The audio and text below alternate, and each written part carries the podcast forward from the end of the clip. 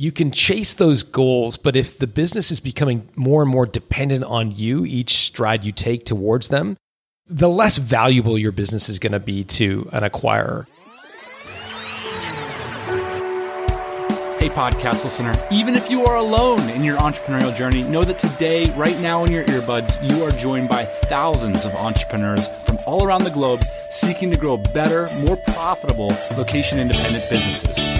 If you'd like to learn more about what we do and download our entire back catalog, check out tropicalmba.com.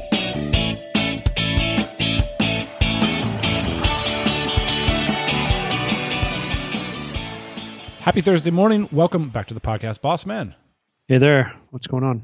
Another busy week in TMBA land. We'll put the news updates off, maybe talk about some things at the end of the episode. But today, talking about one of our all time favorite topics, which is building businesses for the sale and designing your eventual exit, you know, at the beginning or along the way. Something we talk about all the time, even though we don't intend to sell. It's worth thinking about. And on today's episode, Ian, we've invited John Warrillow onto the program, who's an expert on these topics, and we'll talk to him. But I just wanted to run a few ideas by I had to you about today's episode and put them out there for discussion. One of the things that really struck me about this this conversation today is so many of us build cash flows for ourselves. We build like we know we can pick up the phone, pay the rent, put some money in the bank, live a good life, you know, have more freedom than we would you know, working for somebody else maybe. Yeah. And then a lot of us get turned on to this like lifestyle business idea. And it's like, man, I could be a little bit more clever, build an asset, build some cash flows that don't require a lot of my time, that are quite automated. And now all of a sudden I'm optimizing for multiple currencies and not just money in my bank account as soon as possible.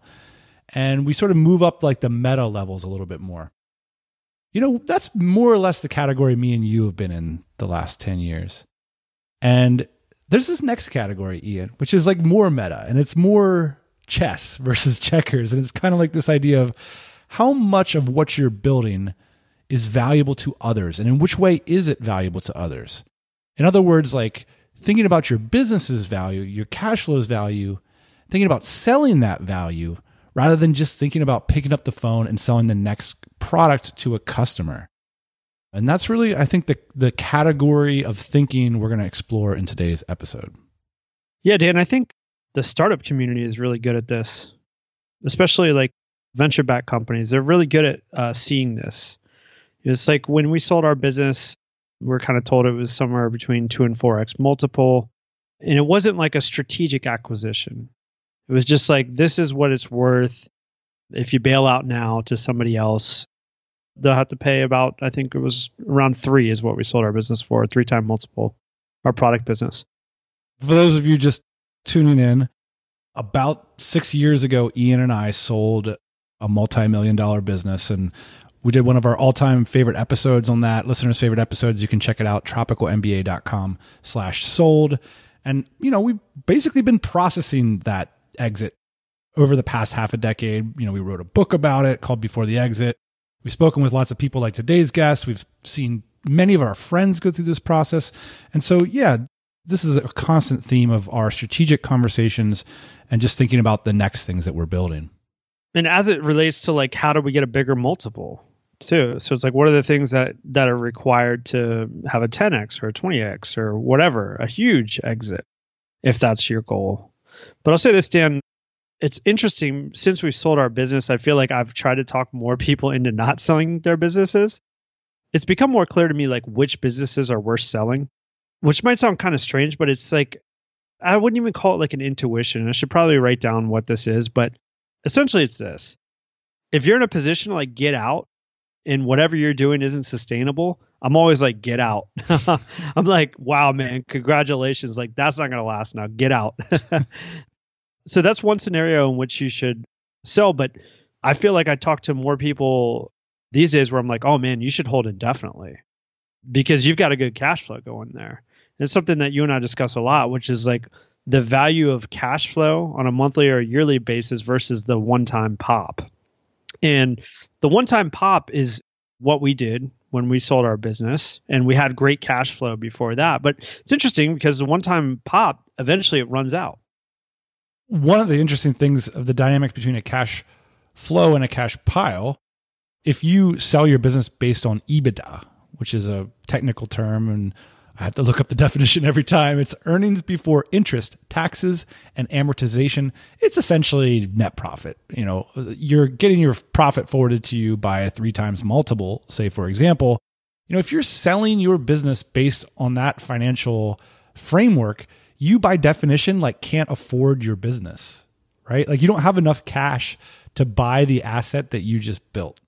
Which is why it's appealing a lot of times to sell, Dan because uh, you think like, wow, when am I ever going to get this amount of money? The truth is, if you wait three years, if it's a three x multiple, just hold on. just hold on. Honestly, Ian, you know, me and you both in our own ways were a little bit underwhelmed by the results of our first exit. And you know, it's like you work really hard for a very long time to build an asset, then you get sick of it, and then you sell it for, you know, what is three times income. A little bit of a lackluster episode we've certainly been trying to build and adjusting for that. One of the takeaways that you know I think is clear for both of us, we just don't want to do that again. So let's try to improve the next time around. That's what today's episode's all about is considering, you know, the ends we're all building for as we work day in, day out on growing valuable businesses. All right, Ian, we'll circle back at the end to share some closing thoughts. Of course, we've written a book on the topic as has today's guest. So there's just so much to cover. So let's get into today's guest. John has sold four businesses, but also interviewed hundreds of founders who've done so. He's the author of a trilogy of books on this topic, including Built to Sell, The Automatic Customer, and most recently, The Art of Selling Your Business.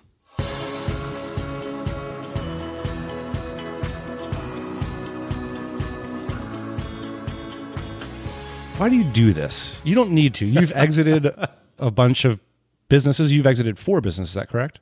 Yeah, you know, I guess I just get pissed off every time I hear about some other private equity group that has bought a business for kind of pennies on the dollar, and I just think that is a complete crime. And so everything that I do is sort of motivated by how do you kind of get a fair deal when you go to sell your company? Did you get an unfair deal when you sold your businesses? Yeah, I mean, lots of bad experiences.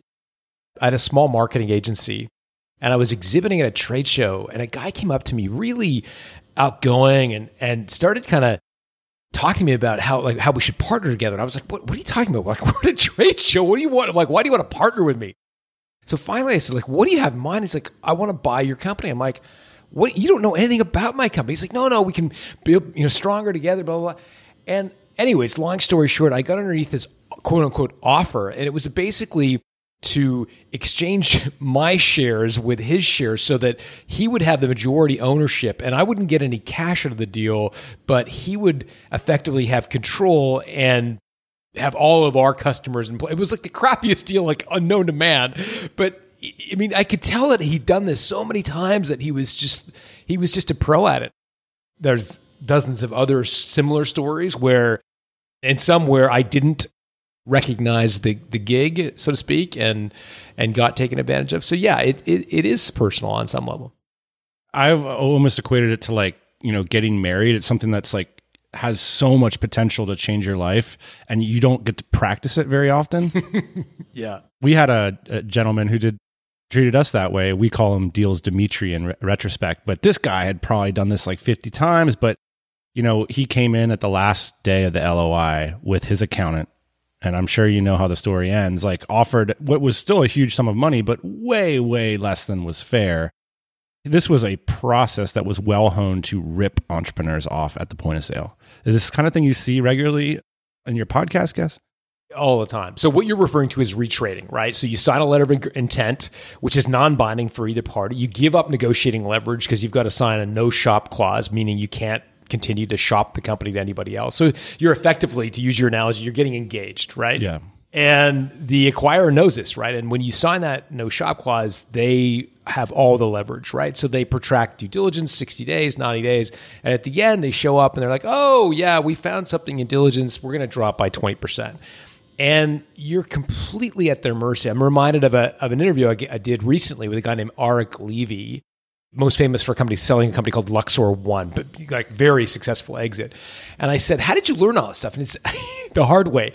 He sold another company years earlier called Laundry Locker, where he did the classic. He had one acquisition offer, they agreed to a price. At the very end, the guy said, Oh, you know, I can't really close at that price. How about 20% less? By that time, Levy had like kind of emotionally committed to the sale. And finally, they agree to a price less than he agreed to originally. And then the acquirer turns around and says, Oh, by the way, we can't really come up with the money to buy your business, so we need you to lend us some of the money in a vendor financing deal. Levy learned the next time around to build competitive tension, to get multiple offers. In the second time he sold, he sold a company called Luxer, got five offers, played one off the other at the LOI stage, and ended up tripling oh. what he got for his company. Some of my best friends in the world are business brokers, and they perform a valuable part of this service. But one of the things that was very hard for me to learn, given how I was speaking with my broker all the time, is that he wasn't actually on my side in the way the transaction was set up. He was on the side of the deal. Things like competitive tension, I realized, or I, am guessing in, in my case, wasn't a good idea for the broker to create because they wanted to create a happy pool of buyers. And that was essentially what the broker's uh, value proposition in the marketplace was. Are there brokerages out there that are like purely on the entrepreneurial side, or how do people go about creating that tension. I found brokers are trying to get deals done, so they use LOIs as a tool to get a deal done, but that's not necessarily in the favor of getting the best price for your business. First of all, I would not sell a company without a rep, uh, an intermediary, an intermediary, a business broker on the lower end, or an M and A professional on the upper end. It's a huge financial transaction, usually the biggest of your life, and I wouldn't do it on your own. It's not a DIY event. That being said, I think you're absolutely right, Dan. I think there's a danger in hiring a broker who specializes in the industry you're in. When you think about the role of a broker, how does a broker make money? Well, they make money when you transact, when you sell your company.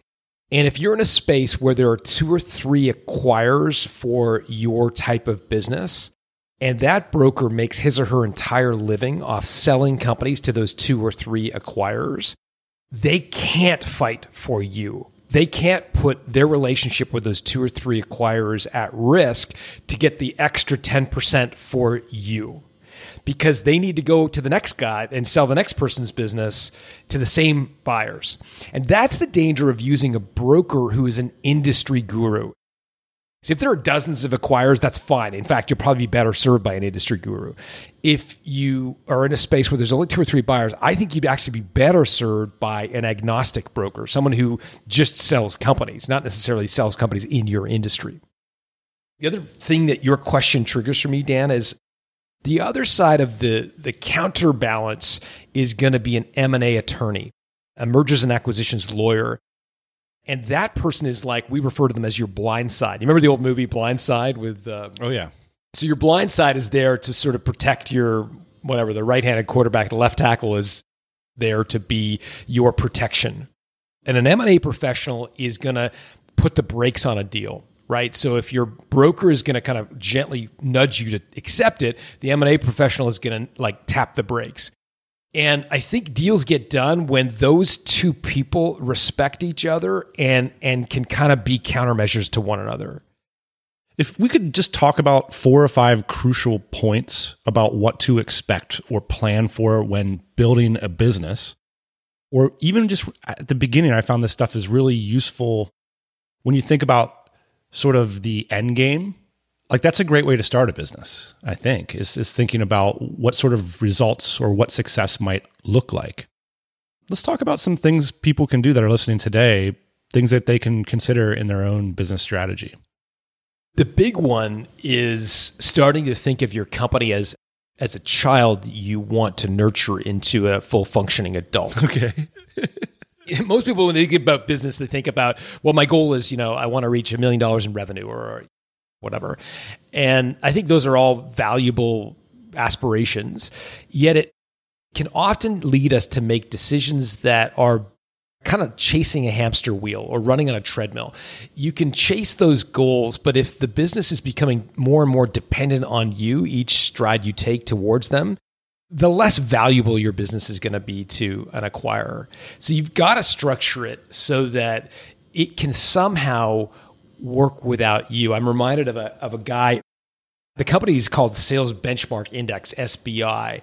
And the guy's name is Greg Alexander. He built up this sales benchmarking business basically from his boxer shorts at his kitchen table. He started out from nothing. And he structured it over many years to function without him. So his obsession was I need to get this business to run without me. So he hired senior people on his team. He didn't show up for any of the acquisition discussions that he eventually had. He brought in a CEO and he brought in partners to kind of run the business. He sold his $30 million consulting business for $162 million without an earnout. And an earnout, of course, is the the entrepreneur's enemy, right? It's where you have these goals to reach the golden handcuffs years into the future. I mean, I've never heard anybody get that far out. Most people can get that far the out operations of their company, but to actually sell your company without ever meeting the buyer is like astonishing to me. What are some other things like I can imagine like a lot of folks listening to this they're running say a marketing agency and they're such a powerful sales lever in that organization that this idea of you know having the business depend less on them is a challenging thought experiment. Yeah. I've done it been there bought the t-shirt so to speak. It's a big it's a big challenge right? In particular in a creative business right where there you can't make it you know mcdonald's of creativity. By definition it's the opposite Here's what I would say I think what you've got to do is first really niche down to serving one type of customer. And I'll give you an example. There's a guy named Darren Root based in Indiana who has an accounting practice. And accounting, very similar to marketing services businesses, are soft, they're intangible. It's like services, you're selling time, right? And Darren Root sold all kinds of different projects, right? He sold like, uh, you know, IT, obviously everything, accounting, audits, etc. And he was trying to figure out how does he get his business to thrive effectively without him personally doing the selling. And so he looked at his customers and he said, What are all my customers like? And he said, There's one group of customers. They were doctor's offices and dental practices any health practitioners. And they have a frustration because they have to hire back office managers to run the back office. But oftentimes they actually are not a full time job. So you end up having an employee who's sort of 70% utilized. And so Root said to these guys, these doctors' offices, look, we'll manage your back office. We'll kind of run the payroll. We'll do the accounting, the bookkeeping, the bank reconciliation. But when he combine them and productize them into something called the boss system back office support system. It was a thing. It was a product. And he ultimately created a business offering the boss system and nothing else which was something that could succeed without him doing the work.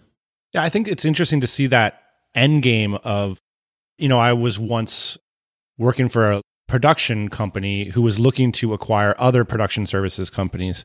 And so we would sit there with these founders that had built these businesses over the course of a decade and they were looking to retire and get out. And, you know, it was just so hard to imagine acquiring them because it was essentially an extension of this person's sales prowess.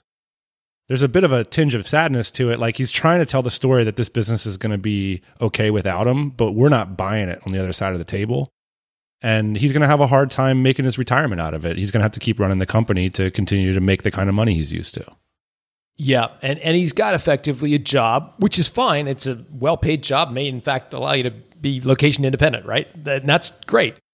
I think the danger we run into is when we think we're building a business to sell and we inv- reinvest all of our profits, all of our profits into the business and then we end up at the end of the, the line and there's really nothing to sell. That's where I think we run into these sort of tragic stories. Yeah. To sort of combat this, you focus on a lot of things like productizing services. We talk about that all the time here. You also talk about the automatic customer a lot, which is subscriptions and recurring revenue. So the automatic customer is a book I wrote a while ago. It's about how do you create recurring revenue in just about any industry.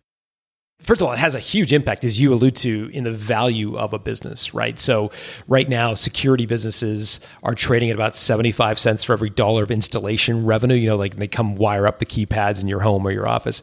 They trade at about $2 for every dollar of monitoring revenue. Said another way, that the recurring revenue is, is roughly 3x more valuable than the installation revenue. And that, that trend is not just limited to security companies, it's virtually every business out there.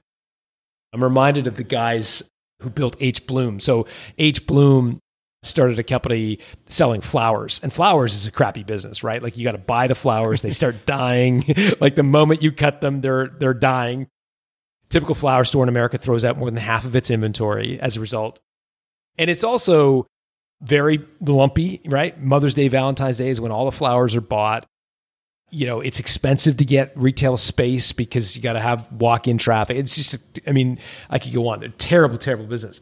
But these two guys sonu panda and bryan burkhart said okay we want to sell flowers on subscription. The thing they did goes back to what we talked about earlier. They didn't try to create flower subscription for everybody who buys flowers the wedding the funeral the graduate like they didn't try to do that. And they realized there's also a segment of the market. They were high end wealth management companies, high end hotels and restaurants who buy flowers for their reception table.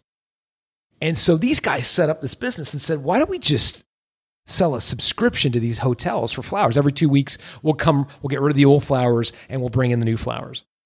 When I last talked to Panda and Burkhart, the average lifetime value of an H Bloom subscriber was more than four thousand dollars.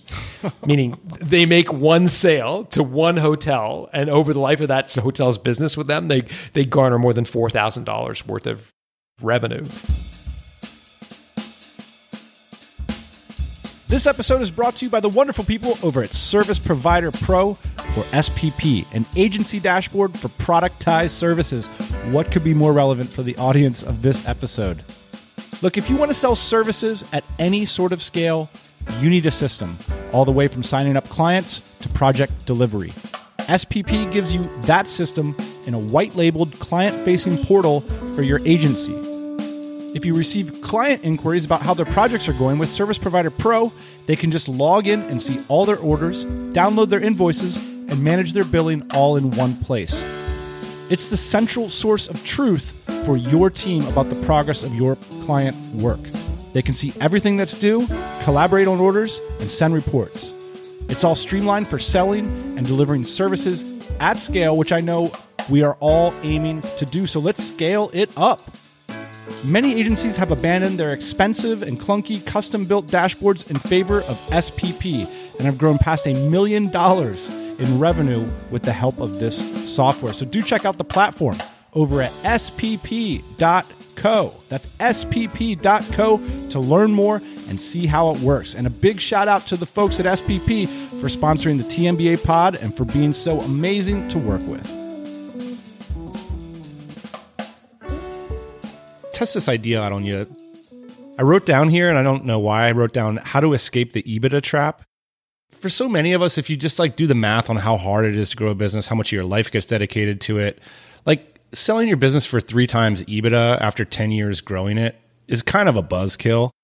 This was really brought home to me by uh, I was hanging out with a gentleman five years ago, and he's like, I was telling him about the book I was writing. He's like, "Well, I just sold my business for fifty million bucks." And what was hilarious to me is we had had all the same emotions, even though like he was many uh, multiples more, you know, all the kind of deep emotions that people feel after parting with their business, which is, you know, something uh, I know Bo Burlingham talks about a lot. And I know you're familiar with his work. But when he told me his top line revenue figure, I was shocked because I was like, oh, you sell a business for 50 million. That's like what, maybe four or five times EBITDA. So it probably has this huge revenue figure.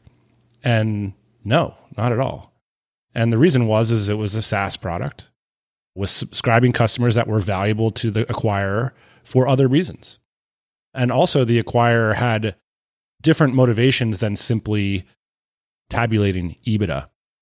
So I'm curious if you have thoughts on this idea of like, you know, what kind of companies do attract buyers who are willing to pay much more than just three times your earnings? Yeah, what you're really referring to is a strategic acquirer as opposed to a financial buyer. So, financial buyers will usually be buying your future stream of profit. So, they project out using what's called a DCF calculation, discounted cash flow. They'll project out your future profit and they'll say, okay, we're willing to pay three times, and maybe someone else is willing to pay four times earnings for your future profit. Great. That's a financial buyer to your point, it's a relatively modest sort of exit. Good, but but not you know the spectacular exit we talk about. The other acquirer is the strategic acquirer where they are effectively buying your business for what it's worth in their hands.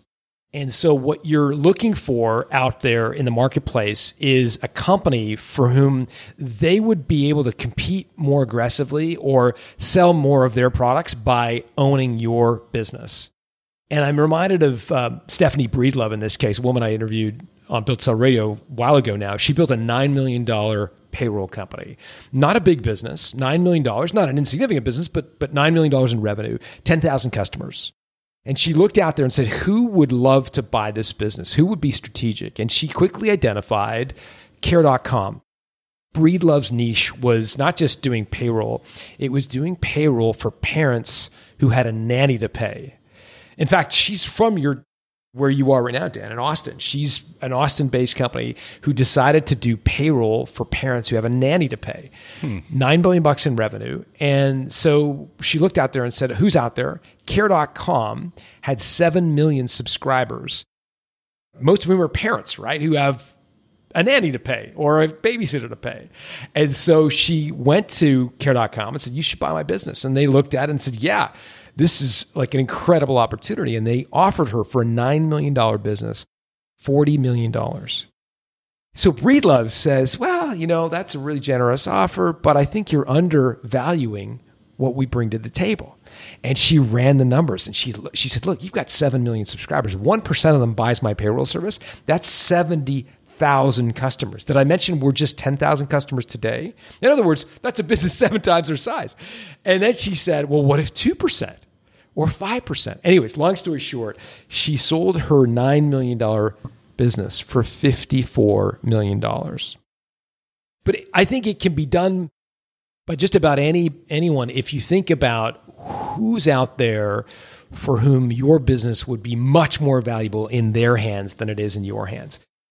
It feels like you know, checkers is like building a good product for your customers. And then chess is also realizing that there's another game going on, which is like you're building a product as a company as well.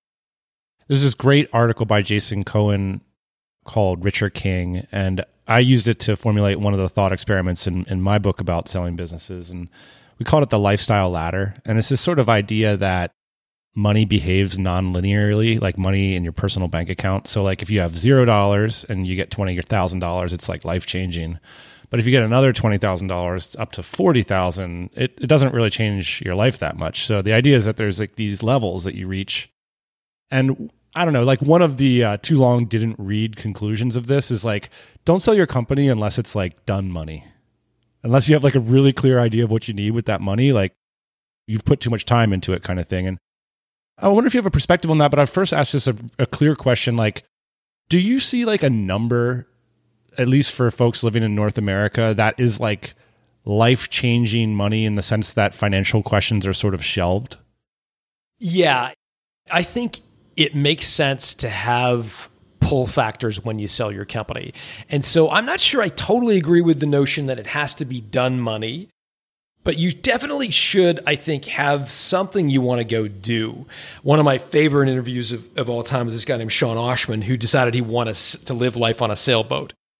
He was 39. He said, by my 40th birthday, I want to sell, I want to live on a sailboat. And so he was living in landlocked Denver.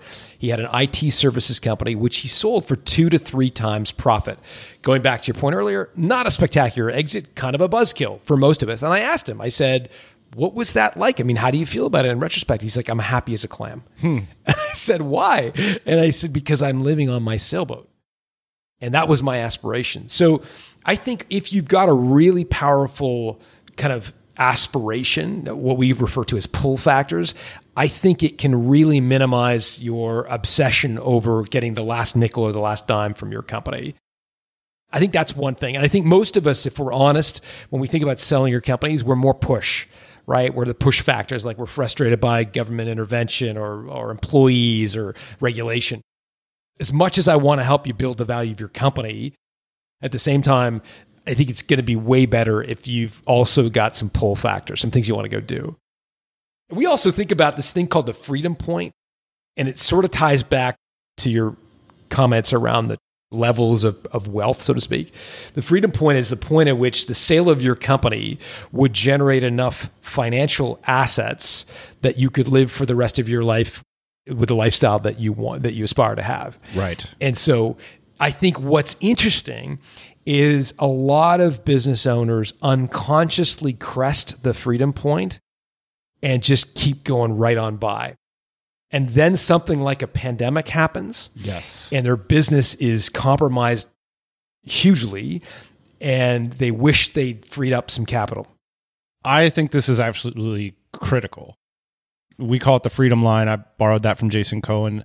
This idea that the single most important thing is like this is like your financial life.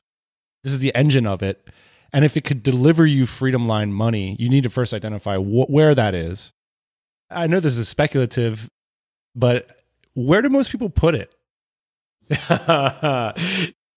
what we say practically is imagine what the income that you need mm-hmm. to live the life that you want. So let's imagine, you know, whatever. Let's imagine that's 100 grand a year. It doesn't really matter what the number is, but let's imagine it's 100 grand a year. Most people have heard the 4% rule, and the 4% rule has been somewhat debated lately about whether it's enough or et cetera. But a 4% rule would apply would imply that you take what you need, 100 grand a year, and multiply it by 25. A safer road to go is to multiply by 33, which implies a 3% withdrawal rate. So there's $3.3 million that you've got to accumulate in cash outside of the value of your home because you got to live somewhere. And outside of the value of all the fun things you want to do with spending. Like a lot of people want to become an angel investor, for example. Right. This is just to live your li- the lifestyle that you aspire to have. So if it's 100 grand, it's 3.3 million. If it's 200 grand, it's 6.6 million, etc. So I think that's practically how you can calculate it. And I think a lot of it depends on do you want to live in a on a beach hut in Thailand? It's going to be a whole lot less than if you want to live in a 12,000 square foot apartment in New York City. Yeah, 100% you mentioned the guy in the sailboat who's so happy. Have you, you know, this phenomenon that Bo first turned me on to, and one I've experienced? Have you noticed entrepreneurs being sad after they sell their business? Absolutely, like crushingly sad.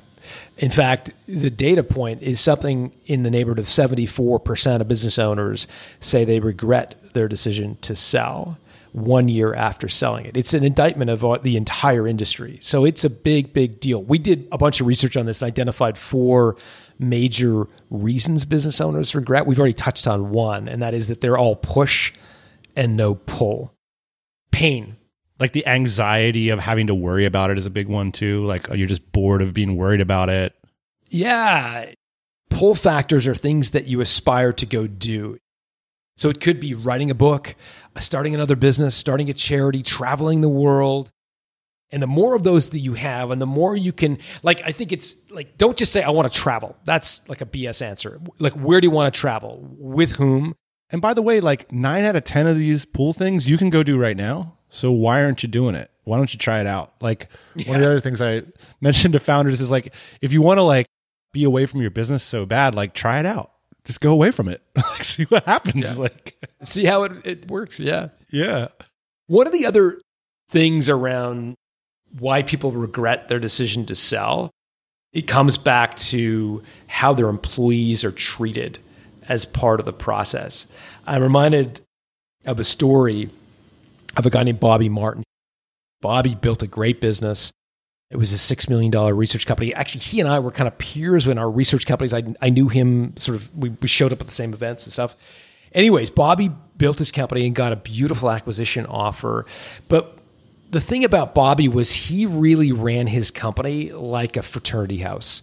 Like he hired his buddies, they partied on Friday nights, and he built this business and six million dollar company, roughly thirty employees. When he gets an offer from Dun and Bradstreet for, I'm going by memory, it's about twenty four million bucks. Big, big, big exit. And Bobby says, kind of like, where do I sign? And like, you know, obviously accepted the mm-hmm. deal, only to very quickly end up regretting it because his employees were shocked, many of whom he can treated as his family, his friends they were devastated by this news and bobby hadn't really thought through how he was going to tell them or you know how they were going to participate in this et cetera. Anyways long story short he goes into a, a, real state of depression. He shared with me in the podcast that he was estranged from his wife. It got really really bad and it was a couple years later that he was able to reconcile in his own mind sort of some of the mistakes he he made. He actually wrote a great book I think it's called the hockey stick principles, but he talks about this period in his life. But I'm always reminded of the importance of thinking through how you're going to deal with your employees. It's one of the first questions I get if I ever do an audience of, of like a speaking engagement or whatever. Almost always one of the first questions is like, how do I tell my employees? It's a huge point of anxiety on both sides of the deal that, you know, is kind of hard to relate to if you're not going through the process, but it becomes a huge thing. And I even find buyers that you know start to have cold feet a lot of their anxiety will focus on employees you know? What's this person going to do? How are they going to take the news? Are they going to be as productive as they are under you sort of thing? Yeah absolutely. So one of the other ones is not feeling like you were fairly treated. You often get suckered into kind of a proprietary deal where you're dealing with one buyer and you kind of wake up at the end of the process you've closed the sale and you think oh my gosh did i leave money on the table? And like it can happen easily because someone says hey we're going to pay you a million bucks for your company or whatever the number is doesn't matter. All of a sudden you're you, you get that sense of validation. And you're like yes where do i sign? That's amazing. And then a year later you reflect back and think man did i just did i leave, did i get taken? Did i leave money on the table and i think that the secret to ensuring that that doesn't happen is you create some competitive tension. You basically create some like a multiple buyer situation so that as Arik Levy showed, you can create and, and know that there's four or five bidders at the table and that you can feel relatively confident that you know you've got a market rate value for your company. Regarding it's just the idea of this LOI popped into my head. Like a lot of brokers, they don't want to do that. So do you just find the next broker or how does a seller have leverage in this situation? I didn't feel like I had any leverage to to create like why couldn't multiple people have an LOI in with me and we take the money when someone is ready to give us money, you know what I mean? Like Yeah, I mean there's a structured process you want to go through, right? It starts with a teaser where you anonymously reveal a little bit about your information. They sign a non disclosure agreement. Then they get the CIM, confidential information memorandum, which is like a deck about your company. And then you're driving them all towards an acquisition date or window where you're evaluating letters of intent. And again, most buyers are going to want to disrupt that process they're going to want to go on their own time frame because they know that if they're participating in some sort of auction no matter what how many participants there are they're going to feel like they're going to end up having to overpay for a company. So i think the job of a great intermediary is to create that structure is to make it all coalesce around a specific window where you are evaluating letters of intent. Otherwise you're you're into prop deal land where the seller is just dealing with one buyer. And as Arik Levy found out in the uh, laundry locker case, it's almost a recipe for accepting less for your company and, and more punitive deal terms. 100%. I just would never do that again. Just put my foot down right now, John. I, would, I will uh, absolutely, you know, partner with a professional who can drive the process in my favor. I can't believe that I didn't bother to do it the first time around. I can't wait to learn more about that when uh, when I interview you. the final bit of the interview here, John, I, I want to, you know, you already wrote a book that's sort of like the auto, one of the automatic go to reads built to sell. What was the reasoning behind writing the art of selling your business? What is the art of selling your business? Yeah, so built to sell is about how do you build a valuable company, automatic customer, how do you accelerate the value through recurring revenue this is really trying to finish off the trilogy with how do you harvest the value? And it's inspired by i mentioned a couple times during this interview this podcast i do called built to sell radio where i've interviewed some i don't know 300 entrepreneurs. And what i've come to learn is that most of the people i interview end up having a relatively average exit. Not a bad exit but an average exit. And then there is this other cohort. These folks like stephanie breedlove who have these sort of ridiculously big exits, ones that are sort of defy the typical valuation models in their industry. And so I was really just personally fascinated about like what do these guys and gals know that other people don't. and so I tried to kind of distill their key insights and their playbook, if you will, into a field guide for for entrepreneurs to follow if they want to punch above their weight when it comes to selling. Right now is a great time to sell. The interest rates are at an all time low. And what that has done is created an entire army of private equity groups. Private equity groups essentially basically make their the economics of their model work through debt. They buy your company, they lever up your business with lots of debt, and then they flip it. And because they used a lot of debt, as long as they're able to increase the value of your business when they flip it, they make astronomical amounts of money. Now, there are lots of downsides to selling to a private equity group, but the good news is that there are a lot of them out there right now. And what you can do is use them as a really solid acquisition offers. B, you can often play one off the other. I think it's actually a good time despite COVID and everything else that's going on. I've noticed this with the the FBA roll ups, like the private equity FBA roll ups, that like their competitive advantage is realizing that the people growing these businesses like they don't want to go through a sales process, and so they're they're able to like basically simplify. Well, often you know to sell a multi million dollar business, it can take often longer than a year, right? That's not uncommon at all, and what I think companies like certain firms have realized like, hey, we can just offer these folks like two times EBITDA and, and like very clean package and like get out of here in a month kind of thing. That's really worked. A lot of people, founders appreciate that to the chagrin of people in the M&A space. We just have to look at the last 12 months to to know that in a lot of businesses, in a lot of cases, businesses have taken this pandemic on the chin, right? Like they have borne the brunt. It's not the, the Facebook employee you can work from home. It's a lot of small businesses, in particular, service based businesses have absolutely been crushed. And so many of them have now started to stabilize their businesses and have gotten back to a point that they were pre pandemic and are like, I'm done. I'm out. I lived through 9 11. I lived through the GFC, the great financial crisis, uh, like the great recession, whatever you want to call it. and you're going to give me two times EBITDA. Here are the keys. Right. There's a lot of that going on right now. A lot of people are burnt out. Totally. Ah, wow. I mean, this is a topic so near and dear to my heart. I feel like I'm a terrible interviewer for it. Everything is so triggering around every corner. Any parting shots? You know, the the audience here, they all want to have a, a great exit Look, I mean, I think you've nailed half the battle already. I mean, if you're a location independent company, you've probably figured out a lot of what it takes to build a company that can thrive without you. And that's really the definition of a sellable company, one that can thrive without the owner. And so, man, I think I think you've nailed a big chunk of the hard part about building a valuable company. So, more power to you. One of the things I want to say about that, John, is like I'm on my third company now, depending on how you count them. And there's almost always a way that I could go out and in- increase revenue faster that's not repeatable by other people. There's always a way you can start burning up the phones and generating revenue. The question is is that a system? Is that a product? Is it repeatable? Can it be sold to somebody else? Couldn't agree more. I think you're absolutely right. The more you chase revenue for revenue's sake, the bigger and maybe profitable your business gets to some extent. But it's also not a valuable transferable asset. And I think every business that does that reaches a ceiling pretty quickly. Could be at 500,000 sales or a million in sales, 2 million in sales, where the founder just runs out of hours in the day. They're burnt out, they're stressed out, and they plateau.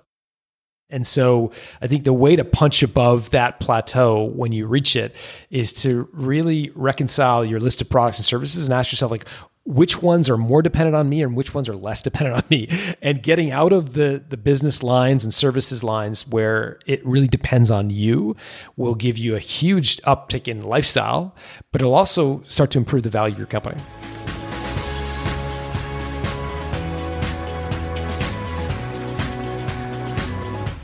Shout out to John Warrillow for coming by the show. You can find his trilogy of books and podcast at builttosell.com. Boss man, as you know, John really knows his stuff and he focuses on businesses that are in and around our, our niche adjacent and so quite informative to get a sense for, you know, what our assets mean to the broader market, not just our customers. I think that's like a breakthrough idea, not just our own lifestyle, but the asset value of incumbent companies that are five to 20 times the size of our companies. So, yeah, also, if you're thinking about building a business with the sale in mind, which of course we advocate, uh, check out the show notes of this program and also a wonderful book by Bo Burlingham, which meant a lot to me. It's called Finish Big. Um, and also uh, going to be returning back to this topic in future episodes. A lot of exits going on out there, a lot of buy ups, a lot of roll ups, a lot of money a lot of funny money floating around right now. So, certainly something we will revisit. And also want to give a, a shout out to Service Provider Pro. Check them out at spp.co. They are lovely, lovely sponsors. Some parting shots here, boss man, on uh, the concept of selling your business. I think I probably talk to more people that regret it than don't. Yeah. It's just something to note there. Another thing to note is if you're selling your business today versus like when we sold our business and it wasn't that long ago 2015 there are so many more options now which is nice. There's a lot more brokers out there. There's a lot more marketplaces. There's a lot more buyers. It's just a it's a more rich environment. Well even ian there's a lot of like kind of more traditional M&A like mergers and acquisitions infrastructure type companies or sales companies are focused on our niche too which is like this trend we've been talking about over the years. More and more quote real business people are looking at our businesses as we're the next generation of real businesses you know? Yeah. It's so funny like this company comes up sunbelt business brokers. They're like some national chain of business brokers. I don't know what their model is but like this is who I was looking at when we were selling our business, and now it looks completely ridiculous because they're they're definitely like a brick and mortar type operation that like you know brokers like pizza joints and stuff like that. But like those were the options that were available back then. And this was just like five years ago in 2015, like it was ancient. Yeah, I mean one of the big things that there's so many touch points about this topic that are unresolved and ongoing. I mean, me and you walk up to each other all the time just for fun and say like, "What's your walkaway number right now?" Just to give ourselves a sense of, you know, what our optimistic numbers are, like where we think the market's at for different assets within our portfolio. I took that away. I take this idea of the freedom line as like more important than ever. You know, the too long didn't read version of our take on this is like know your freedom line. Because part of the reason, you know, there's a lot of different reasons to regret selling a business, but one is like you got to go do it all over again, right? Because you didn't get to that point where, you know, financial questions are shelved for a lifetime, which is, you know, the freedom line. And, you know, John picked up on that right away. He's seen that pattern. And I think that that's fascinating takeaway. One other thing is like really controlling this process, Ian. You know, we're so used to setting up marketing funnels and creating markets and demand and selling. And then you get to your, you know, the biggest transaction of your life and you kind of outsource it to somebody. And that's why I think this concept of like getting experienced sellers, advocates, people who can be in your corner. And the bottom line is, I'll say something here like a little naive, Ian, but like my emotion at least says, like, I will never sell a business again that's not in a competitive sales process that I'm controlling. You know, like I reach out to all the strategic investors, everybody f- to whom my business is worth more to them than it is to me, letting them all know what the time frames are, letting them all know when the bids are going to come in, all the LOIs are coming in. They're going to know about each other, and it's going to be a contest to you know pay the best price for this asset that's valuable to all these these buyers. And I don't think anybody did anything wrong in our transaction, and I think it went down the way it probably needed to go down. But I don't want the kind of like spend years of my life building the kind of asset that there aren't going to be at least a few people in the world competing to buy that asset. I hope we had to go through that so other people don't and, and hear that message. But it's it's so hard, Dan, as you know, to like start from ground zero and like have that kind of vision that you're going to build some kind of asset that's going to be strategically acquired for a better multiple. Yeah. Than if somebody was just buying your cash flow. It's it's really hard to do. Easier said than done. Yeah. It's definitely something that we're aiming for uh, the next time. Really cool to have someone with a larger depth and breadth of experience on the topic than us. And yeah, I think we have given us plenty to talk about. So we'll be back on this topic with more coming down the pike. Thanks again for joining us on the pod. We'll be here next Thursday morning, 8 a.m. Eastern Time. Hey, thanks for listening to the Tropical MBA podcast. You can go to tropicalmba.com, get access to hundreds of back episodes and all kinds of other goodies. Load up your iPod. That is the cheapest way to fly business class on your next international flight. We will see you next Thursday morning, 8 a.m. Eastern Standard Time.